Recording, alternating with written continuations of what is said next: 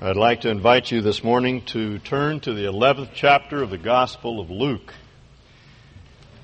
Luke chapter 11. I've just had one of the most satisfying weeks of my life this past week, traveling around with Dr. Howard Hendricks, uh, ministering to uh, pastors here in the state of Idaho. Uh, one of the uh, best kept secrets, I think, in our body is a little ministry we call Idaho Mountain Ministries, which is an attempt to try to help rural and backcountry uh, pastors in the job that uh, God has given them to do. These uh, men and their wives are some of the most underappreciated, underpaid, overworked, overcriticized people in the world, and uh, our hearts really go out to them. One of the ways we feel we can help them is to feed them, spiritually, and for that reason we have set up this uh, ministry. Twice a year we bring someone out uh, to uh, teach them. Most of these men and women can't go over to Portland or Seattle to a pastor's conference, but uh, what we can do is bring a pastor's conference to them. And uh, we just uh, we just had the time of our lives. I didn't do anything but sit and watch, but it was exciting to see God work. We had about 170 pastors and their wives and Christian leaders here, about 120 in uh, Pocatello, about 100 in Lewiston, 400 total people that ordinarily would not have a chance to be helped in this uh, in this way. And I just want to say to all of you a word of thanks and appreciation for your support, your prayer, and your financial support of uh, this ministry. This is your way of of reaching people that uh, you might not have any personal contact with, but God is using you to uh, help these men and women do the ministries that God has called them to. Now I'd like to read for you this uh, section of Luke's Gospel beginning with verse 14. Jesus was driving out a demon that was mute. When the demon left, the man who had been dumb spoke, and the crowd was amazed. But some of them said, By Beelzebub, the prince of demons, he is driving out demons. Others tested him by asking for a sign from heaven.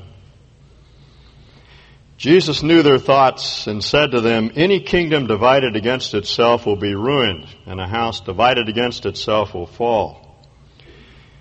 If Satan is divided against himself, how can his kingdom stand? I say this because you claim I drive out demons by Beelzebub. Now, if I drive out demons by Beelzebub, by whom do your followers drive them out? So then they will be your judges. But if I drive out demons by the finger of God, then the kingdom of God has come to you. When a strong man, fully armed, guards his own house, his possessions are safe. But when someone stronger attacks and overpowers him, he takes away the armor in which the man trusted and divides up his spoils. He who is not with me is against me, and he who does not gather with me scatters. When an evil spirit comes out of a man, it goes through arid places seeking rest and does not find it. Then it says, I will return to the house I left.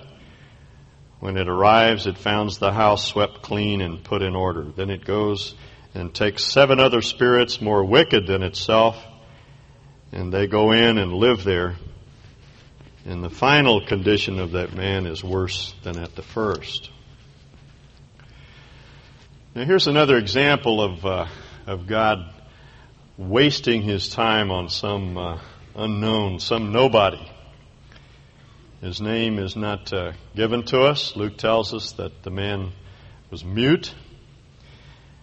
Matthew uh, adds the further information that the man was blind. Jesus diagnosed his uh, his symptoms as those of, of demon possession. This man was demonized. Of course, not all uh, speech impediments and not all blindness are caused by Satan, but in this case, Satan had tyrannized this man. It gives us some idea of Satan's intentions for us. He is not the friend of the human race. He hates us. He would like to take away from us everything that makes life uh, worthwhile, if that's possible. This man uh, was feeling the full effects of uh, demon possession. Jesus picked him out of the crowd and uh, he cast out the demon. The verb tense that, that Luke uses suggests that this was quite a tussle. The demon resisted him. Our Lord was locked in time in hand to hand combat with this uh, demon, but after a bit he exorcised him, cast him out, and the man, and, and the man began to speak immediately. The crowd was, uh, was electrified. This was a clear demonstration of Jesus' power. There was, there was no denying it. But uh, their reaction was not one of belief. They began to test him. One uh, group, as Luke tells us, asked for another sign. Big, big deal, they said. So you cast out a demon. Let's uh, let's see let's see you do something else. Let's see you demonstrate your power in some other way. Uh, Jesus answers that particular group a bit further in the chapter. Luke tells us that uh, Jesus said, verse 29, "This is a wicked generation. It asks for for a miraculous sign." But none will be given it except the sign of Jonah. For as Jonah was a sign to the Ninevites, so also will the Son of Man be to this generation. Now, a lot of people disagree with me, but I think Jonah died in the belly of the whale. People uh, raise the question, how in the world can a man live for three days and three nights in the belly of a fish? My answer is, he can't. Uh, if you read the poem in the book of Jonah carefully, you'll Jonah refers to the fact that the bands of death encircled me. He went down into Sheol, as he puts it. He, the man died. And then he was raised from the dead. And that's why he had such an impact on the city of Nineveh. The word got out. This man had died and was raised from the dead. And that's why they repented from the top down, from the king to the court to the commoners. They all repented. They all put on sackcloth and ashes. They even put sackcloth and ashes on the animals. The whole city repented because of the impact of the sign of, of Jonah. And Jesus says a bit later in this, uh, this conversation with these doubters, the people of Nineveh will sit in judgment on this generation because they saw a man rise from the dead, and you will see someone rise from the dead and you won't believe it. Jesus' point is that uh, no amount of evidence will convince us if, uh, if we don't want to be convinced. I am I'm certain that, that hardly anyone ever rejects the gospel for intellectual reasons. They do so for moral reasons. Jesus said, uh, we reject the truth, we reject the light because we, we like darkness. We love darkness better than, than the light. We don't want our deeds to be exposed. We don't want our sin to be shown. We, we don't want to be revealed for what we are, and so we hide from the darkness from the light that enlightens every man, as, as John puts it. I think when you hear the gospel, you know that Jesus is the truth. We reject him not for intellectual reasons, we reject him for moral reasons. And no amount of evidence will convince us if, if we don't want to be convinced. We're like the man that went in to see his psychiatrist and he said, My problem is I'm dead. And the psychiatrist said, You're not dead. You're breathing. You're standing upright. Your heart is beating. You're alive. No, I'm dead. I've been dead for years. So the psychiatrist decided he'd convince him that dead men don't bleed. And he talked to him for a while. And finally, the man was assured that dead men do not bleed. And so then he took a letter opener out of, out of his desk and he stabbed the man in the finger and he started to bleed. And the man looked at it and said, Hmm, dead men do bleed after all. You see, that's our problem. We will not be convinced if we don't want to be convinced. No amount of evidence will, will convince us. I have often talked to men and women who tell me they have a lot of problems with Christian faith. They don't understand the, uh, the Crusades, the pogroms against the Jews, the Salem witch trials, those sorts of things. And, uh, and I listen to them, and after a while I say, you know, I, I understand, you know, I can't justify everything that Christians have done from the very beginning, but tell me, is that really your problem? What, what's really bugging you? And usually it's something quite different from the intellectual problem that they that they pose. Now, uh, Jesus uh, turns from this group, those that want another sign, to the other group who, who recognized that what Jesus had done denoted power. There was no denying his authority. There was no question that this man was, uh, was cleansed that the demon was cast out because he immediately began to speak, someone who perhaps hadn't spoken for years. So they knew that they could not explain this solely in terms of human power. They couldn't explain this deliverance in terms of, of any education Jesus had received or the power of his personality or his physical appearance or, or any of these human reasons. There had to be some supernatural basis for this, uh, for this action. And since there are only two powers in the world, God and Satan, they attributed his, his exorcism to Satan. They said, You do these things by the power of Beelzebul, or Beelzebub, as some of the translations uh, put it. People were always making up dirty names for Jesus, and this was one of them. If you go back to the uh, Gospel of Matthew, uh, Matthew says uh, to his disciples, They have called the Lord of the house the Lord of flies, Beelzebul, Beelzebub.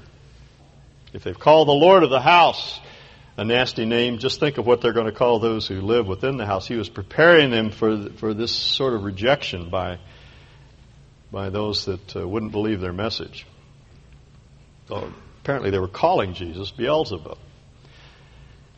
As far as we can tell, that was the name of an ancient Phoenician deity. And the name had been corrupted somewhat by the Jews. The word Beelzebub or Beelzebul is an Aramaic term. We don't know exactly what it means, but they had taken that name of, a, of this deity and they had, they, had, they had corrupted it slightly to make it mean the Lord of the Flies or the uh, Lord of the Garbage Dump or something like that. And that was the name that they gave to Satan, and that was the name that they were giving to Jesus. And they were saying, "You're doing your uh, your works under his under his authority." It strikes me as an interesting name for Satan, the Lord of the Flies, because he is the uh, prince of the, of the garbage heap. Jesus picks up on that metaphor when he describes hell as a garbage dump. He, his name for hell was Gehenna. Gehenna. It's Aramaic uh, name Gay Valley Hinnom, the Valley of Hinnom. It was a it was a geographical place name. It referred to a location just to the southwest of Jerusalem. If you visit Jerusalem today and you look off to the south, there's a valley that cuts across uh, from the west. It's called the Valley of Hinnom. A family by the name of Hinnom originally lived there, and the valley was named for them. And that was the place where Ahaz and Manasseh had sacrificed their children to Moloch, and that was the place that Josiah cleansed and turned into a garbage heap. And at some time in history, the thing caught on fire and it smoldered and burned. And in Jesus' day, it was a metaphor for hell, place of wasted lives, trashed lives, which is what Satan wants to do. God wants to glorify us. He wants to make something out of us, something enduring, something beautiful, something lasting. And Satan wants to trash us. And that's why Jesus referred to uh, that place as the as the garbage dump, and uh, the Lord of the Flies is, a, is an apt name for Satan himself. But the problem was they were saying Jesus did what he did under the authority of, of the Lord of, of the Flies. His argument's very good. It just takes a moment to understand what he's saying. Very trenchant. What, what he says to them, actually, he says two things. The first is Satan is not so naive as to destroy his own kingdom. Now, these men at Fly a Force down at uh, Mountain Home, you know, they don't train them and then send them out to come back and destroy their bases. Satan wouldn't do that. He's not that foolish. Secondly, uh, he points out that the Jews themselves had exorcists. Some of the rabbis cast out demons, and they did so by the authority of God. And uh, if you're saying that I cast demons out by demons, we could just as well say that, that your people do. And you don't want to say that, he's saying. And what he's really doing is driving them to the conclusion, the only conclusion they could possibly come to, that what he was doing, he was doing by the authority of God. And if it's true, then the kingdom of God has come. That's the bottom line. He uses an expression, the finger of God, which would remind them of the story of the Exodus. That, that phrase occurs in the book of, of Exodus. Uh, the Pharaoh's magicians were able to counterfeit certain of the plagues until finally they came to a point that they could no longer counterfeit the plagues and they could no longer undo the plagues that Moses uh, placed on, uh, on uh, Egypt. And they said to Pharaoh, This is the finger of God. No other explanation for it. It's not Moses, it's not Moses' staff, it's not demons, it's the finger, finger of God. And Jesus says, if, if this is the finger of God, if the only conclusion we can come to is that I do what I do by the power of God, then the kingdom of God has come upon you. Now, uh, people have a lot of different uh, understandings of the kingdom, and I, I don't want to really debate that issue right now. I'm fairly agnostic about what form the kingdom will eventually uh, will eventually have. I'm going to leave that whole issue up to God. Uh, when it happens, it will happen, and I'll say, yeah, that's what I thought was going to happen. but I know this on the basis of Jesus' words and on the basis of the words of, of the apostles. The kingdom is here in some form today, in spiritual form, because Jesus said so. If this is the finger of God, then the king has come. That's the inescapable conclusion to which they were they were being drawn. You see, the rabbis in Jesus' day taught that there are really only two eras in history. There's the world that now is, which is under the control of the evil one. Satan has this world in his pocket. This is what they described as the present evil age. And there's the coming age when the king will come and set things right. And you see what Jesus is saying? If I do these works by God, then the kingdom has come. The king is here. There's no other conclusion to which they could uh, they could come. And he hammers the point home with a picture. It's a sort of classic mel- melodrama. The villain, the victim, and the hero. You know the story. Uh, the, the the wicked villain, you know, who curls his mustache who skulks around and and uh, kidnaps uh, Penelope, sweet Penelope, and ties her to the railroad track. And the train is coming. It's just a matter of moments before she's going to be uh, going to be killed. And the hero shows up in the nick of time, and he scuffles with the uh, with the villain, and they duke it out. And finally, you know, it looks like he's going to lose. The villain has him down on the train track, and he's choking him, and the train is coming, and everybody's getting tense. And then finally the, the hero throws him off and he throws his best punch and the villain goes down and, and he snatches pretty Penelope off of the, uh, off the railroad track and the train rushes by and everybody heaves a sigh of, of relief.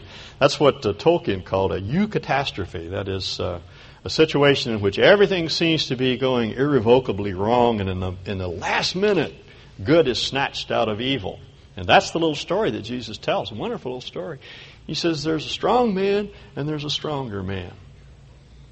And the strong man comes and he takes away the, the, the stronger man comes and takes away the strong man's possessions. Now, by uh, the strong man, Jesus is thinking of, the, uh, of Satan, the evil one, Beelzebul, the Lord of the dung heap. And he's fully armed, he says. For human beings to go up against him is like like uh, me going up against Mike Tyson. Start writing my epitaph the minute I step into the ring. Uh, some of you know my oldest son, Randy. He's a cop. He's about this big. He weighs about 240. Bench presses about 375. And he comes into our uh, house, you know, with nine millimeter strapped on one hip and this club on the other, and and uh, he says to me, "Hey, Dad, let's go." I say, Yes, sir. He's fully armed. Okay? And so is the evil one. Jesus said his possessions are in peace, that is, they're secure. They, they can't be taken away from him.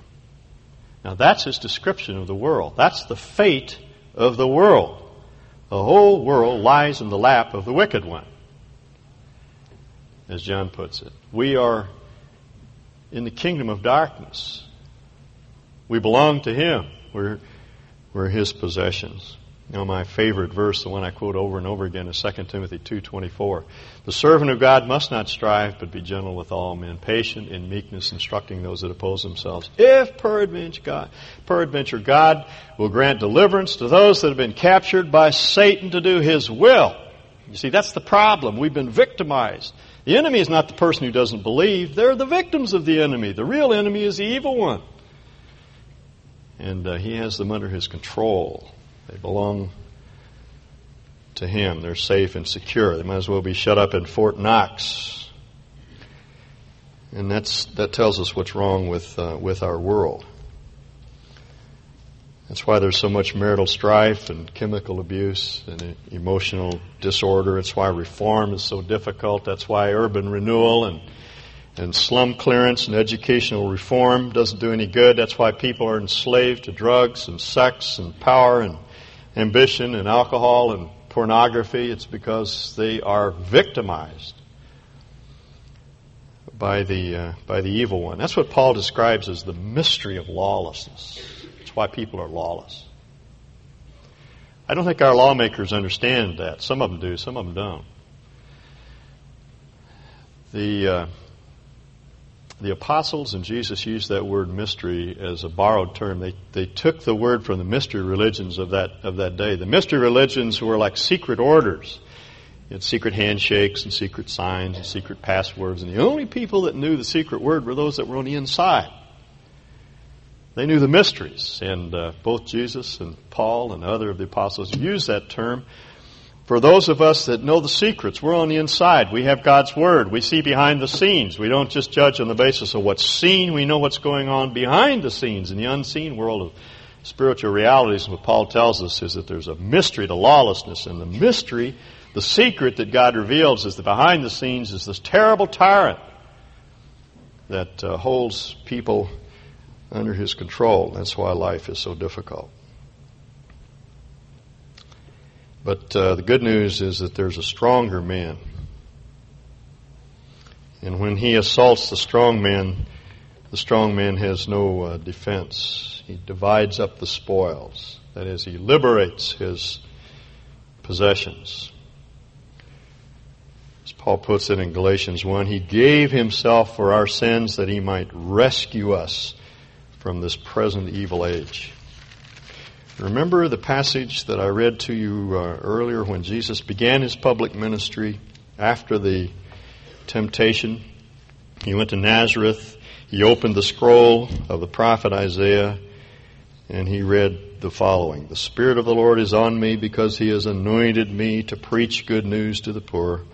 He has sent me to proclaim freedom for the prisoners and recovery of sight for the blind to release the oppressed. That's what the king came to do. To set us free from the kingdom of darkness and transplant us into the, the kingdom of, of light. That was his mission. I uh, know a mother whose son was a drug abuser, had been a substance abuser for years. She uh, saw to it that he went through a number of uh, programs. Nothing seemed to work. He kept falling back into his habit. He struggled and struggled and eventually uh, left home. This uh, mother found uh, a passage in Isaiah, Isaiah 49, 24, and 25. Let me read it to you. Can plunder be taken from warriors or captives rescued from the fierce? This is what the Lord says. Yes, captives will be taken from warriors and plunder retrieved from the fierce. I will do battle with those who do battle with you, and I'll save your children. Now, you know, we shouldn't just proof text, just find a verse and claim it. it doesn't really work that way, but God really spoke to this woman through that passage, and she believed that God was going to set her son free, and she began to pray that he would be set free from the plunder. And about two weeks later, he called and said, I want to come back home. I want to get my life back together. And he came back and he began to associate with Christians again. He began to get the kind of help that he needed. And he was able to, to walk away from, from the habit, at, at least for this time he is. And, and what, what had been promised here happened. He was set free from the plunderer. Now, I can't guarantee that that's always going to happen. I talked to a young man after the morning service who has struggled and struggled and struggled with a habit that he still is not able, he, he doesn't sense any deliverance yet. But he will someday, and that's what I could tell him. One of these days, we're going to stand in our Lord's presence, and we'll be just like him. And we'll be set free from every obsession, every habituation, everything that, that oppresses us and tyrannizes us now. And, and that process will be working as we move toward that time. Because that's what he came to do. He came to set us free. Now, uh, what our Lord is saying is that there are only two men in the universe there's the strong man and the stronger man. Furthermore, there are only two classes within humanity. There are those that align themselves with the strong man, and there are those that align themselves with the stronger man. That's what he means in verse uh, 23 when he says, He who is not with me is against me, and he who does not gather with me scatters. No other option. As C.S. Lewis put it, there is no neutrality in the universe. Every inch of the universe is either claimed by God or counterclaimed by Satan. Now, we don't believe that. We say, well, there are these people over here that follow Jesus. And there's people over here who are really hardcore Satanists. They're into demon worship. And then there's the rest of us who are just kind of here in the middle. We haven't decided yet. But Jesus says it can't be. That can't be. If you're not for Jesus, if you're not in this camp, then you're against him. And if you're not gathering people to Jesus, and you're scattering them. I don't care how much good you think you're doing, you're, you're, you're causing disintegration. Your effect is centrifugal. Uh, I love that picture of gathering to Jesus. It struck me as I was studying this passage this week. It's a great picture of what the ministry is. You know, we, we see ourselves like a bunch of sheepdogs that are just kind of, you know, herding the sheep on, back to the shepherd. That's our job, is to gather people to Jesus. On the other hand, there are those that just bark at the sheep and scatter them. But there's no middle ground. Do you understand that? There's no neutrality. Either we're for Jesus or we're against Him. Either we're gathering people to Jesus or we're scattering them. I don't care how humane our efforts may be, how human we may be, how intent we may be upon doing good to others. If we are not gathering people to Jesus, we are scattering. Those are hard words, but those are, those are Jesus' words. Now, I, I think verse 24 is addressed to the, uh, to the man from whom the demon was exorcised. I think Jesus was talking to the crowd and he points out to them that there are only two men in the world and there are only two classes of people in the world. And then he turns from the crowd of unbelief and he, and he, where there's unbelief and he turns to the man. And he says to him, when an evil spirit comes out of a man, it goes through arid places seeking rest and does not find it. Pardon me. Then it says, I will return to the house I left. When it arrives, it finds the house swept clean and put in order. And it goes and takes seven other spirits more wicked than itself, and they go in and live there. And the final condition of that man is worse than, than the first. Another little picture. He says that it's like a man's house, and uh, you know, he says your your your life is like like like your house, and you had a demon in there, and he's trashed the place. You know, dirty words scrawled on the wall, and he kicked in the plaster, and the carpet is frayed and ruined, and and uh, you know, the place looks it's a dump. The place looks terrible. So the demon gets thrown out. He, he, you know, he gets tossed out into the street. And uh, you say, well, we got to fix this house up. So you go out and get an interior decorator, and you put in new carpets, and you paint the walls, and you put in new chandeliers, and you move new furniture, and you refurbish the place. And you think, my, this is really nice. The demon comes back and he says, you're right, this is nice. And he goes out and gets seven of his friends and brings them back and they all move in and hang a sign, home sweet home on the wall. And your latter state is worse than your first. Jesus said, and what does he mean? Well, he's talking to the man from whom the demon was exorcised. And he said, it isn't enough to get the demon out. God has to come in. Because nature abhors a vacuum. Your soul abhors a vacuum. We were made for the spiritual world. There's eternity in our hearts. We can't do without spiritual entities. We think we can live without them.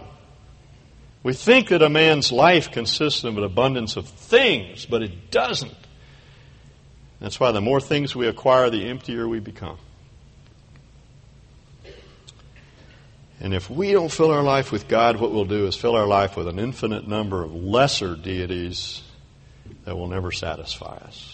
Our hearts, as Augustine put it, are restless until we find, find rest in God. So uh, his appeal to the man is to choose God as a resident. Part of the work is done. The demon has been possessed, but a worse thing can happen if he doesn't fill his life with God. he would say the same to us.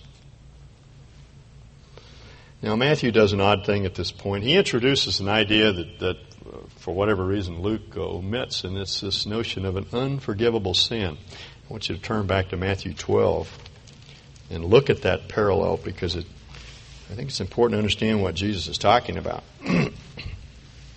Verse 30. Pardon me, Matthew 12, 30.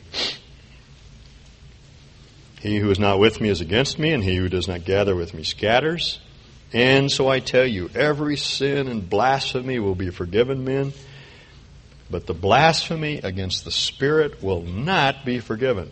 Anyone who speaks a word against the Son of Man will be forgiven. But anyone who speaks against the Holy Spirit will not be forgiven, either in this age or in the age to come. Now remember, they've been making up dirty names about Jesus, and Jesus says, that's all right. That won't condemn you. But if you blaspheme against the Spirit, then you've committed the unpardonable sin. And the question is, what is the unpardonable sin? If there is some sin from which we can ne- for which we can never be forgiven, then we better avoid it at all costs. What is it? You know, is it adultery? Is it uh, is it suicide? Is it murder? Is it homosexuality? Is it greed? Is it pride? Is it ambition? Is it materialism? Uh, is it making up swear words with the Holy Spirit's name in it? I mean, what is it? What's blasphemy against the Holy Spirit? I'll tell you what it is. It is a refusal to listen to the voice of the Holy Spirit when He tells us that Jesus is the way. That's what they were doing. The Holy Spirit was speaking to their hearts. He was telling them that Jesus did His works by the finger of God. And they weren't listening. They had rejected the witness of the Spirit to the truth about Jesus. That's the only sin that Jesus cannot pardon. Because if we reject the salvation that our Lord sent us in His Son, then there's no other way. Uh, Jesus said in another place that when He comes, when the Spirit comes, He will convict the world of sin and righteousness and, uh, and judgment. Of sin because they do not believe on me. That is the unpardonable sin. Unbelief in Jesus. That's the only sin which condemns us. God is not primarily concerned about the fact that we lie and cheat and steal and fornicate and do all those things. You know, He is. But that's not what separates us from God. What separates us from God is our unwillingness to believe the message that Jesus is the Son of God and has come to save us. And if we don't believe that message, there's no other salvation. No other way. None other name. Uh, as the little poem puts it, none other lamb, none other name, none other, none other hope in heaven or earth or sea, none other hiding place from guilt and shame. None beside thee. So the Holy Spirit speaks to our heart and convinces us of sin the sin of unbelief, we have to decide. We're either for Him or against Him. There's no neutrality. I'd like to read one other passage to you and then we're done. Would you turn to Hebrews 10? Hebrews is a little, a little further along in the New Testament. Hebrews 10:26. I have to give you a little background of the book so you understand this uh, paragraph book of Hebrews was written to, to Jewish Christians, many of whom were nominally Christian. That is, they'd made some kind of confession to Christ, but uh, it wasn't a deep and profound commitment. Were, uh, some of them were like the people that Jesus described in the, his parable of the sower and the seeds. Their commitment was real shallow. There was no root to the to the seed. Uh, they had made at least a, a nominal commitment, but in reality, there was no real submission to our Lord's uh, authority. So they were just sort of on the fringe. And the problem was because they had identified themselves with Christians, their Jewish brothers were beginning to harass them and hound them, and they were they were being persecuted, and uh, they were tempted to go back into Judaism. So whoever wrote this book wrote it to these Jewish Christians in order to encourage them to keep on to continue to believe, to understand that, that, that Jesus is the end of the law, And that going back to the law would be to undo everything that God had done in their lives up to that, to that point. And so he says in verse 26, if we deliberately keep on sinning. Now he's not talking about sins per se, he's talking about the sin of unbelief. If we sin in turning our back upon Jesus, if we keep on sinning after we have received the knowledge of the truth, no sacrifice for sins is left. Why? Because there isn't any other sacrifice. What are you going to do? Try a little more spit and polish? You're going to gussy up your life a little bit? You're going to try to do a little better? Is that going to atone for your sin? Absolutely not. There is only one sacrifice that will take away sin, and that's the sacrifice of our Lord Jesus. So when you reject that one, there's nothing God can do for you. Now, it doesn't mean that we're that we're locked into that decision. One of the uh, there's a Christian rock groups a group that has uh, I can't think of the name right now, but there's a line in one of their songs. You may walk a thousand steps away from Jesus, but it only takes one step to come back. At least that's the idea. And uh, at any time we can come back. But as long as we reject the sacrifice of the Son, there remains no sacrifice for sin. There's nothing, nothing else that God can do. If we deliberately keep on sinning, rejecting Jesus, after we have received the knowledge of the truth, no sacrifice for sins is left, but only a fearful expectation of judgment and of raging fire that will consume the enemies of God. Anyone who rejected the law of Moses died without mercy on the testimony of two or three witnesses. How much more severely do you think a man deserves to be punished who has trampled the Son of God underfoot? Who has treated as an unholy thing the blood of the covenant that sanctified him, and who has insulted the Spirit of grace. That is blasphemy against the Holy Spirit. That's the unforgivable sin, rejecting the witness of the Spirit to the truth of Jesus. For we know him who said, It is mine to avenge, I will repay, and again the Lord will judge his people. It's a dreadful thing to fall into the hands of the living God. And so we have to choose. We have to choose. There's no neutrality. If you haven't yet decided for Jesus, then you've decided. You've decided against him. We cannot keep on drifting. We have to make up our minds. We have to choose. Let's pray. I'd like to ask you this morning to choose. This may be the first time you ever realized that simply to ignore the message of Christ or to defer judgment is to have already made a decision and you never thought about the fact that you were enslaved and tyrannized and serving the strong man. This may be maybe the first time you heard that there's a stronger man, someone who came to set you free. So often, the Christian life is posed as uh, just a number of restrictions that further cramp our style, but, but what this passage tells us is that what our Lord came to do is to, is to set us free, to make us more alive than we've ever been in our life. He said, This is eternal life that they, they may know me.